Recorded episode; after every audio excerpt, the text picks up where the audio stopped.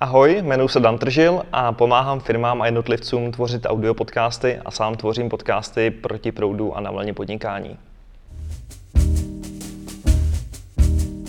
Milí přátelé, já vás vítám u dalšího z našich rozhovorů na téma, jak podnikají profesionálové a mým dnešním hostem je Dan Tržil, který se specializuje v Česku na podcasting. Dane, vítej, díky, Ahoj, že jsi přijal pozvání k tomuto rozhovoru. Uh, Známe se dlouho, uh, přesto vlastně bych se rád zeptal na spoustu věcí, které dneska děláš, protože ta tvoje profesní uh, cesta je pro mě zajímavá a myslím, že je i inspirativní pro spoustu lidí, kteří uvažují třeba na volné noze, že začnou dělat nějaký podcast.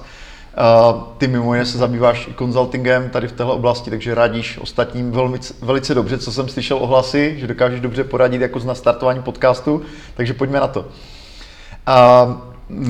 pojďme možná nejdřív trošku představit vlastně tvoje vlastní uh, podcasty, na kterých se vlastně učil ty věci dělat a uh, jako, jak, v, jak, v jakém stavu vlastně tvůj podcast momentálně je. Jo, eh, ten můj takový hlavní podcast se jmenuje vlastně Proti proudu. My jsme se vlastně potkali, že jo, poprvé, když jsi byl hostem nějakého druhého nebo třetího dílu, hmm. vím, že úplně v začátkách, kdy pro mě to byl, nebo začal to takový jako hobby projekt, něco, co jsem si dělal bokem při práci, nějaká kreativní jako činnost, kde jsem si prostě zkoušel nějaké zajímavé věci a přišlo mi to jako fajn projekt. Ten podcast proti proudu za nějaký tři roky existence vyrost do jeden, jednoho z nejpopulárnějších podcastů v Čechách dneska. Eh, V podstatě na formát jsou delší rozhovory, dost podobný tomu, co tady děláme, často i hodinový prostě věci, kdy se snažím jít do hloubky a s nějakým hostem se bavím prostě o tom, co mu pomohlo být úspěšným, o tom jeho oboru a tak dále. Postupem času jsem z toho vyčlenil podcast na vlně podnikání, kde jsem trošku se snažil vyřešit problém cílovky, protože u podca- u podcastu je poměrně velký problém vlastně zjistit, kdo to vůbec poslouchá. A tím, že proti proudu skladba těch hostů je dost různo, různorodá a já i chci, aby byla různorodá, tak jsem z toho vyčlenil něco, co bylo čistě biznesového a to jsou takový kratší rozhovory hmm. s podnikatelema, freelancerama a tak dále. Hmm. Uh, já vlastně nevím, že jsem byl teda jeden z těch prvních hostů, což jako si velmi vážím, děkuji. Uh, ale vlastně uh, době, kdy se rozhodoval, že to začneš monetizovat, tak jsem byl vlastně jeden z těch prvních jako v vozovkách inzerentů, protože mi přišlo jako super podpořit vlastně takovouhle věc. Líbí se mi to, jak to děláš. Uh, takže pojďme se trošku možná bavit o tom obchodním modelu, protože dost lidí si asi nedokáže jakoby představit, jak vlastně takovouhle věc monetizovat, jak se, jak se vlastně dělá monetizace podcastů. Pro tebe je to vlastně dneska regulární vlastně zdroj obživy, mm-hmm. takže jak, jak, jaké jsou vlastně nejlepší praktiky tady tomhle tom, jak to děláš ty třeba? Takhle, těch možností je několik, možná se k ním dostaneme. Taková nejprvoplánovější, možná nejjednodušší je monetizovat to skrz v podstatě reklamu, nějaký sponsoring. Funguje to většinou tak, že v každém tom podcastu je jeden až dvouminutový spot, kdy já představím toho partnera podcastu, něco o něm řeknu dost často svýma slovama, není to úplně naskriptovaný jako třeba rozhlasová reklama, která prostě vlastně všechny štve a všichni chtějí přepínat, tak já se to snažím dělat tak, aby to spíš těm posluchačům přineslo nějakou přidanou hodnotu a něco jim vysvětlím nebo sdělím. To je taková jedna forma. Na druhou stranu, třeba v Americe jsem viděl nějaký ukazatel, že podcastovou reklamu používá asi 10% podcastů. Jo. Takže není to úplně nutné dělat tímhle způsobem. Tam ta cena se odvíjí dle, tradičně jako dle nějakého zaměření, dle počtu poslechů a tak dále. Ale těch forem té monetizace si myslím, že může být mnohem víc. Prostě pro někoho to je čistě marketingový kanál. Můžeme si dát třeba příklad eh, Davida Lorence, prostě experta na Facebookovou reklamu, který dělá podcast o tom, jak jak by lidi měla, měli dělat Facebookovou reklamu nebo na co si dát pozor. A samozřejmě ve chvíli, kdy někdo poslouchá jeho podcast a pak hledá podobné služby, tak dost často to jako vede ke koupi jeho služeb. Takže hmm. myslím si, že vůbec jako využívat to třeba pro lidi na volný noze k šíření nějakého svého know-how a, a svého brandu je další taková jako nepřímá cesta mm-hmm. té monetizace. Samozřejmě pokud má někdo svůj vlastní produkt, tak to je zase možná ten podcast spíš použít jako marketingový kanál. Taková ještě jedna věc, co mě napadá, co v Čechách podle mě zatím moc nefunguje, je služby typu Patreon a tak dále, prostě snažit se monetizovat přímo to publikum a říct, ale já jsem tady nějaký tvůrce, pokud se vám líbí, co dělám, tak mi přispějte nějakým způsobem. Jo, prostě crowdfunding. Prostě crowdfunding. Aha. Uh, jak uh, se to pohybuje třeba u tebe vlastně, jak, jakým způsobem, nebo co se rozhodl ty jako využít a jak ti to živí v podstatě? Hele, u mě se to pohybuje tak, já jsem se vlastně, dost se to mění, nicméně já jsem se nedávno rozhodl, že teda v protiproudu budou dva reklamní spoty, protože to je delší hodinový formát v navlně podnikání, jelikož je to kratší formát, je jeden spot. Eh, stanovil jsem si nějakou cenu s tím, že obvykle se to stanovuje tak, že se vezme nějaká cena za tisíc posluchačů a řekne se, v Americe to funguje často tak, že po šesti týdnech řekneš tomu, tomu partnerovi, kolik lidí se to poslechlo a on ti to zaplatí. Mm-hmm. Já mhm. jsem zjistil, že v Čechách ty firmy vlastně chtějí vědět předem, kolik zaplatí. Takže já vidím nějaký svůj průměr, nějaký trend, kolik si asi každý podcast poslechne lidí. Mám nějakou stanovenou cenu za, za tisíc poslechů, a dle toho vlastně říkám, kolik stojí reklama, tak aby to dávalo hmm. smysl mě i těm partnerům. Jo. Myslím hmm. si, že už jsem se vlastně naučil, že to asi ani nechci maxim, maximalizovat a vytáhnout z těch partnerů jako co nejvíc peněz, aby oni pak eh, zjistili, že jim to vlastně moc nefunguje a to ROI jim nesedí, ale spíš se možná částečně držet při zemi a fakt si hmm. stát za tím, že to má tu hodnotu. Jak se třeba, eh, jak třeba časté je, že mm, rozhovor nebo jakoby formáty tvého typu si vlastně nechávají platit od těch hostů, že je pozvou do toho pořadu? Eh, nevím, jak je to častý obecně. Já to v protiproudu nedělám, v navlně podnikání jsem tomu trošku otevřenější, protože si myslím, že ten formát je tomu, tomu trošku víc určený. Já si myslím, že to je možná nějaká klasická PR práce. Jo. Samozřejmě PRisti vidí různé typy médií, snaží se tam svý, svý klienty dostat, já to chápu, ale obecně nevím, jak často se to dělá. Vím, že v Americe dneska vlastně všichni autoři, pokud vydají novou knížku, tak dělají takovou často takovou tour po podcastech, aby, aby to tam propagovali, takže asi ano. V Čechách si myslím, že zatím to ještě těch podcastů není tolik a není to tak, jako taková masovka, aby se to dělo. Jo. Mhm. Uh, mě jako hodně zajímá ten, ten jako vývoj v, v Americe, protože tam ten většinou předbíhá vlastně ten evropský nebo český často. Čili jaké jsou ty hlavní trendy v tom podcastingu, který vnímáš ty? Eh, jak bys třeba čekal, že, že to zasáhne Česko? Hele, Amerika je samozřejmě v tomhle asi o dva světelné roky napřed. Eh, těch podcastů tam jsou tisíce na všechny možné témata, od, eh, já nevím, seriálů po pečení, po, to, po všechny možné sporty. Už tam jsou podcasty, které se dokážou velmi dobře zaplatit a je možný tam prostě vymyslet business model, kdy dobrý podcast tvoří pět lidí na plný úvazek a ten podcast se na sebe vlastně vydělá. Což je to něco, jsou takové ty true crime. To jsou jo, takové ty věci, true jo. crime hmm. prostě podcasty na úrovni nějakého rádiového featureu, reportáží a tak dále, což já se taky jako snažím vysvětlovat lidem tady, že podcast neznamená rozhovor dvou lidí. Jo, že vlastně ten hmm. formát je mnohem širší, dají si dělat s tím zajímavé věci, hrát si s tím úplně jinak Samozřejmě rozhovor, rozhovor dvou lidí ve studiu je svým způsobem nejjednodušší na produkci, ale v té Americe už to je často dál a ty nejpopulárnější podcasty, jen pár z nich si myslím, že jsou ty rozhovorové, ale většinou už to jede nějakou linkou storytellingu, vyprávění nějaké události nebo má to nějaký scénář a tak dále. Jinak ten trend, samozřejmě krom toho, že už eh, tam jsou stovky milionů dolarů v podcastové reklamě a tak dále, se je znát třeba v tom, že vlastně všechny velký spravodajský a mediální domy mají nějaké své podcasty, je v tom opravdu spoustu firm, který v tom vidí jako nějaký plnohodnotný marketingový kanál a tvoří své podcasty. No a v posledním půlroce mám pocit, že se to ještě jako trošku přidalo do toho, že vlastně Spotify se rozhodlo, že do toho hodně vstoupí do toho světa podcastů a že v tom vidějí biznesovou příležitost a vyhradilo se na tenhle rok asi 500 milionů dolarů, který už teda utratili za tři akvizice a vlastně koupili tři podcastové firmy za 500 milionů dolarů. A to byl moment, kdy si i ty lidi v Americe jako začali najednou říkat, aha, tak ono to možná bude ještě větší, než jsme si mysleli a ono v tom jsou možná jako seriózní peníze a je to nějaký odvětví, který se velmi rychle profesionalizuje a jde nahoru. Mm-hmm. Když se budeme bavit o té profesionalizaci, eh, já si vzpomínám, když jsme, my jsme točili ten, ten první rozhovor, eh, nebo jeden z těch prvních rozhovorů tvých, tak jsme prostě seděli někde ještě v Creative Gateu v jednačce, prostě ty si vytáhl diktafon, postavil jsi to na, postavil jsi to na stůl a jako to, je, to prostě byl tvůj začátek. Jak jsi vlastně se zprofesionalizoval postupně, na jakou techniku točíš dneska, jak je třeba pro tebe tady tohleto hm, důležité. Já vím, že třeba jako zase známý další český podcast, vaše jméno, vaše značka, Tomáše Sobola. Tomáš je známý tím, že je jako totální perfekcionista na zvuk, ten podcast je hodně jako zvukově vymazlený, taky mu to zabírá obrovské množství času, jak o tom často mluví nebo píše. Jo. Takže vlastně co, co je tvůj jakoby dneska produkční standard, jako kam se posunul ty? Já jsem eh, v tomhle asi trošku opak Tomáše Sobela. Eh, já jsem člověk, který spíš ve chvíli, kdy věci začíná, tak je začíná jako s nějakým takovým tím minimálním produktem a nějak to vypouští ven a vlastně na základě feedbacku a nějaký postupný evoluce to zlepšuju. Jo, já jsem hrozně dlouho nahrával na klopáky za pár stovek regulérně a, vl- a vlastně mám pocit, nebo nepřišlo mi ani moc feedbacku, že by to bylo nějak špatný.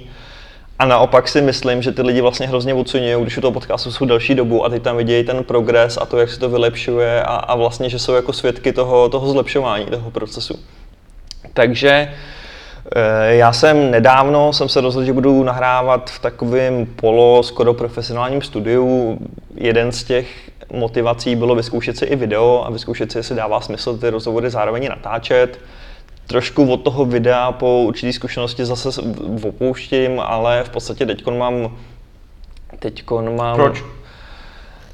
Asi je to tak, že pro mě byl vždycky primární to audio, obecně i z mých eh, osobních preferencí, kdy já prostě nevidím extra přidanou hodnotu koukat na rozhovor dvou lidí, nebo já to sám nedělám, já sám ty rozhovory poslouchám, hmm. takže z mýho osobního pohledu dává větší smysl to audio a zároveň tím, že mám vybudovaný poměrně velký publikum v audiu, ale žádný ve videu a stále jsem preferoval to audio, tak to video pro mě vlastně nemělo moc velký dopad, co se týče čísel, ale dost mi zvyšovalo náklady na tu produkci. Mm. Takže bylo to jako čistě finanční hledisko. Já jsem řešil, jestli mi ta investice budovat si nějaký YouTube kanál dává smysl.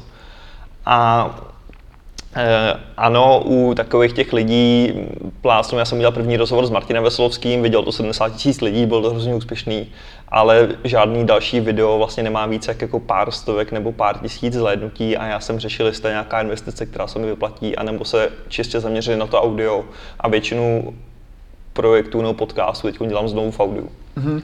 Já myslím, že hodně jako uh, tvým fanouškům je právě sympatický ten tvůj přístup, jo. který je z toho hodně vidět, že to prostě jako děláš upřímně srdcem, prostě snažíš se prostě zlepšovat z těch punkových podmínek, což je, což je super, protože si myslím, že to jako vede hodně lidí k tomu, že si řeknou, jo, ale to bylo bych zvládl taky, je to prostě hodně inspirativní v tom, že vidí, že se to dá dělat jakoby s tímhle, s tímhletím přístupem. Uh, a tím se jako logicky dostávám jako k další otázce. Uh, jak moc na sobě ty pracuješ jakožto moderátor nebo jakožto člověk, který má vést ten rozhovor, jo? Jako sám mám tu zkušenost, že mám obrovské rezervy, jo? A velice často někdy mě lidé, lidé připomínají, a je to v pořádku, to je součástí té práce, snažím se na tom zlepšit, snažím se na tom makat. Jak to máš ty vlastně? Ale ti pomáhá? Já možná ještě trošku okomentuju vlastně to, o čem jsme se bavili, a to je ta kvalita. Já si myslím dvě věci. Za prvý, dneska, když radím s lidem, kteří chtějí začínat s podcastem, tak se jako často jsou to takový dva typy lidí. První, kteří ještě jako nemají nic. A pak potkávám ty lidi, kteří už mají doma ty mikrofony a vybavení za 20 tisíc, ale vlastně ještě jako ne, nic nenatočili.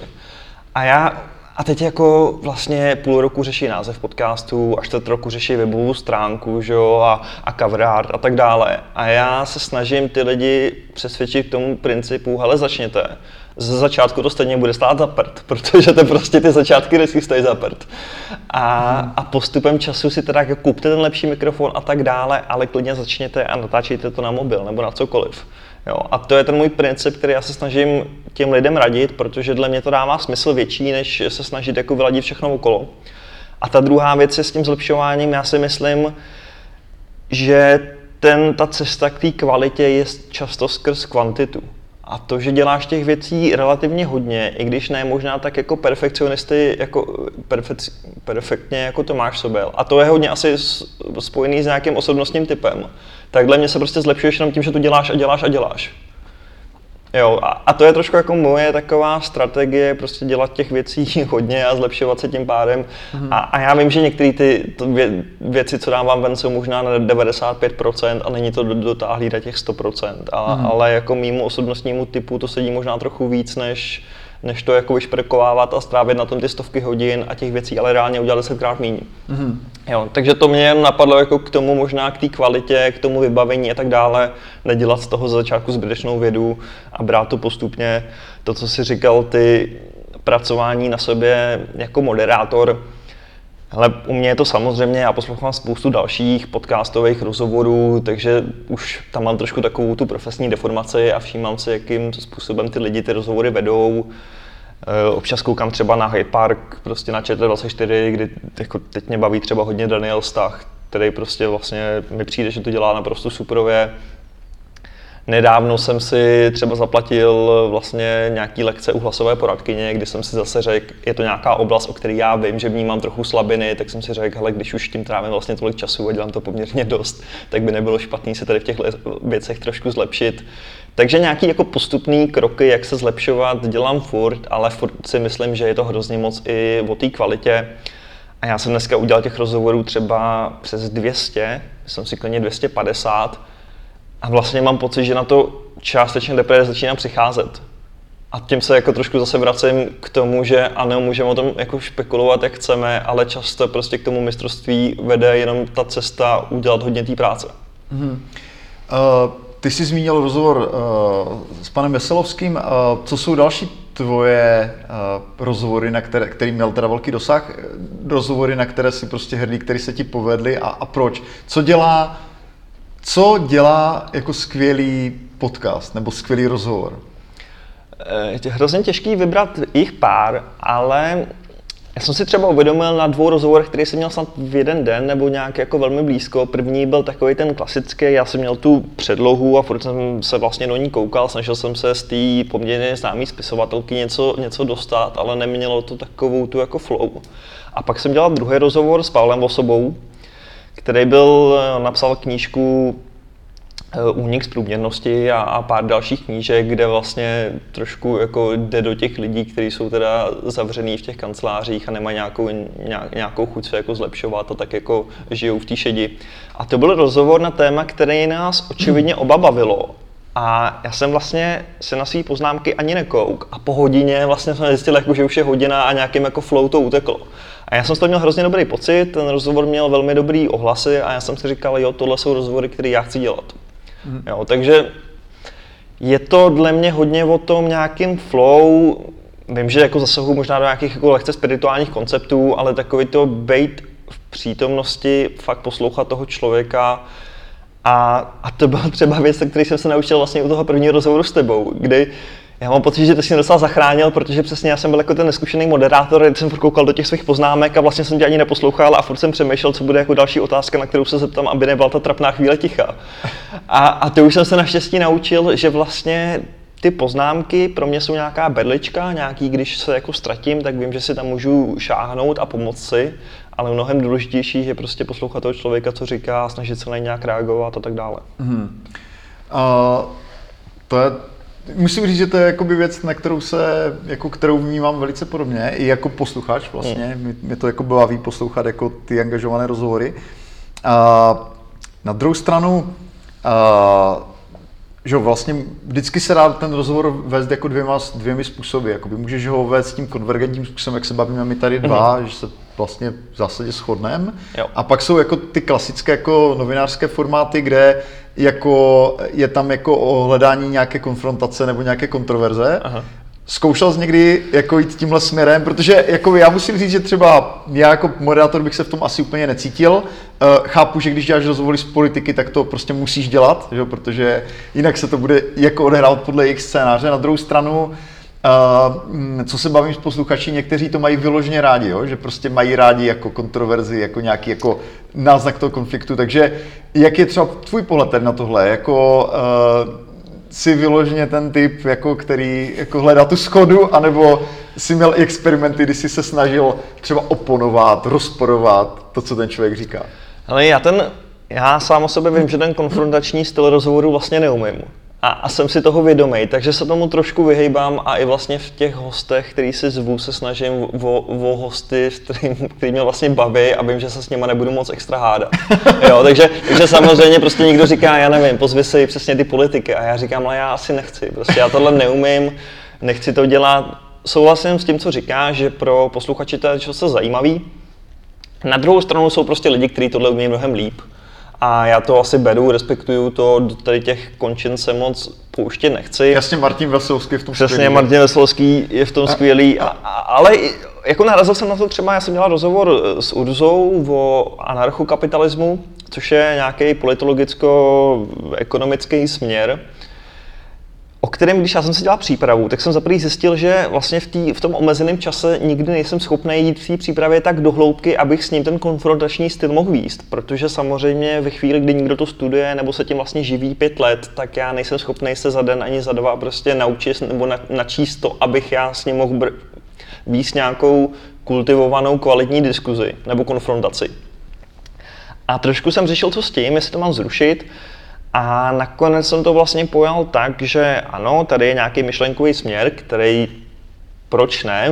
Myslím si, že jako stojí za to se nad tím zamyslet a často mě i baví vlastně ukazovat ty myšlenky, s kterými se třeba spoustu lidí nesotožní, ale já si myslím, že to lidem jako pomůže vlastně uvědomit si, kde na tom spektru jsou oni. Třeba řeknou, tohle mi přijde fakt blbost, tohle jako s tímhle nesouhlasím, ale pomůžou se vlastně uvědomit, jako kde, kde oni jsou v tom myšlení. Takže jsem ten rozhovor o tom anarchokapitalismu nakonec udělal. Udělal jsem to trošku ve formě, ano, bude to jako představení tady těch myšlenek, já tam hodím pár těch argumentů, které nejspíš napadnou jako každého běžného člověka, proč si myslím, že to není úplně ideální a proč, proč jaký tam jsou jako skuliny v, v TT. A bylo to tak, no. A do extra velké kontroverze nebo konfrontace jsem nešel. Uh, další věc, která mě k tomu napadá, uh, je jako m, při tom množství vlastně pro tebe musí být jako docela důležité i si jako udělat jasnost v tom, jako s kým chceš se bavit, uh, získat ty kontakty na ty lidi. Jak je třeba tohle těžké? Zase pro někoho, kdo by chtěl produkovat vlastní podcast, chtěl by dělat rozhovory se zajímavými lidmi, jak je vlastně v Česku těžké se dostat jako ke špičkovým, často vytíženým profesionálům, ať mají, ať mají třeba diváci představu. Eh, Hrozně záleží, částečně si myslím, že to je vliv nějaký náhody, částečně je tam vliv nějaký průbojnosti, kdy samozřejmě zvednout telefon a zavolat těm lidem je mnohem těžší, ale, ale jako málo lidí to dí, díky tomu dělá. Myslím si, že dělat rozhovory se zajímavými lidma už je dneska něco, co bych asi nedoporučil. Jo. Už tady prostě existuje pár těch formátů, myslím si, že je lepší možná... Myslíš ve- jako se celebritami? nebo, no, nebo, nebo, jo, jo, myslím jasně. si, že je lepší možná se jako víc zacílit a, a říct si, tak já budu dělat rozhovory s, s ženami, kteří jsou úspěšné v biznesu i, i v rodině. Jo. Jo. Víš, jako trošičku víc mm-hmm. to, to jako vy- vy- vyprofilovat, hrozně záleží. Ke spoustě lidem se dá dostat docela jednoduše, si myslím, lidi typu, já nevím, Jardy Jágra a Leoše Mareše jsou samozřejmě dost jako nedostupní. Myslím si, že často pomáhá mít v tom svém podcastu už jako pár těch dobrých jmen, o kterých se člověk může trošku opřít, jako, který tomu trošku dodávají tu kredibilitu. Mm. Jo, já ve chvíli, kdy vlastně najednou někomu napíšu, řeknu, že tam byl já nevím, Michal Horáček a Martin Veselovský a, a pár těch dalších jmen, tak na spoustu lidí to působí, aha, tak to asi není nějaký mm. projekt, který si tady nějaký kluk vymyslel na koleně. Jo, ale, ale jde to. Myslím si, že v Čechách ty lidi, většina těch lidí není vůbec tak nedostupná, jak si lidi myslí. Uh, ty máš vlastně zkušenost teďka uh, s, hm, s podcastem na vlně podnikání, hodně se snažíš uh, dělat rozhovory s českými podnikateli. Jak uh, ty vnímáš jakoby české podnikatelské prostředí? Jakoby tvůj pohled subjektivní, který jsi sformoval na základě tady těch let, co se věnuješ vlastně téhle činnosti? Eh, No, jako, já jsem se bavil se spoustou zajímavých lidí, se zajímavých biznesů. Mně přijde vlastně zajímavý, že v rámci toho podcastu Novení podnikání já má, ten můj cíl je získat toho, z toho dva, tři aha momenty. Můj cíl, aby to lidi poslouchali ideálně třeba cestu do práce a v rámci toho 15-20 minutového rozhovoru jako získali takový dvě, tři lekce, který si, kdy si řeknou třeba, aha, to bych taky mohl jako použít ve svém podnikání, nebo to je jako zajímavá lekce, to bych taky mohl eh, se z toho něco poučit. A je zajímavý, jako že skoro z každého se tyhle lekce dají získat. Jo? Takže to mi přijde superový. Myslím si, že tady spoustu zajímavých podnikatelů. Poslední dobou mám spoustu firm, který se snaží o expanzi do zahraničí, nebo který už rovnou jako začínají s nějakýma globálníma ambicema a, a rovnou jsou v prvním roce v sedmi zemích, takže to mi přijde superový a, a myslím si, že tady to vzniká jako hodně zajímavého. Je samozřejmě teď znát, že, že těm firmám se dost daří, mám pocit, že je prostě dobrá doba a že o té expanzi vlastně mluví hrozně moc lidí a a upřímně těch firm, kterým by se fakt nedařilo, jsem moc neměl. Říká Dan Tržil. Dane, děkuji za rozhovor. Taky díky.